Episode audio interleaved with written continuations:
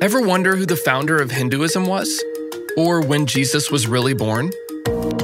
In each episode of this weekly series, Patheos will answer a common question from across the spectrum of major religions.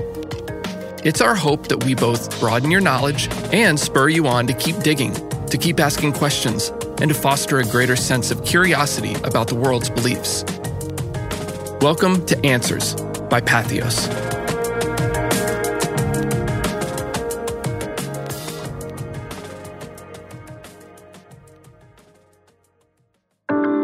What is the oldest religion in the world?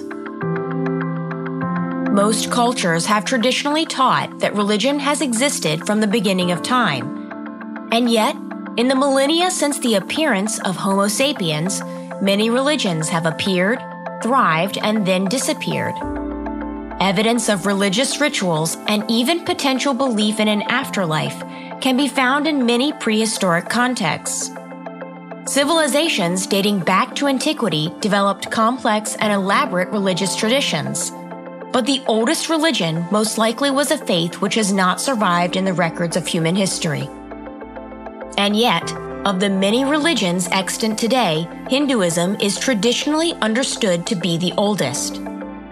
Being the third largest faith tradition behind Christianity and then Islam, Hinduism has gone through many stages of development.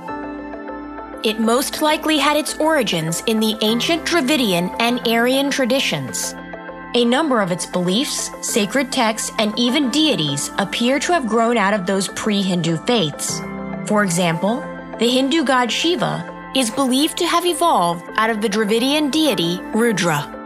And Hinduism's most sacred scriptures, known as the Vedas, were composed by the Indo Aryans. Thus, Hinduism has ancient roots but it's a tradition which has borrowed, evolved, and expanded over time. Even its name, Hinduism, wasn't adopted until around the 6th century of the Common Era.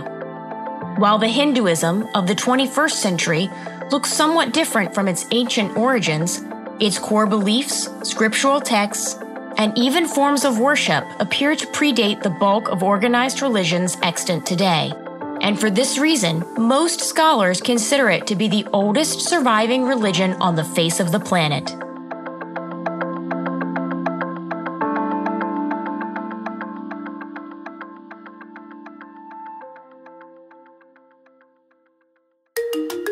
Thank you for listening to this episode of Answers by Patheos. To learn more about the world's religions, please visit patheos.com today. This has been a production of the Patheos Podcast Network.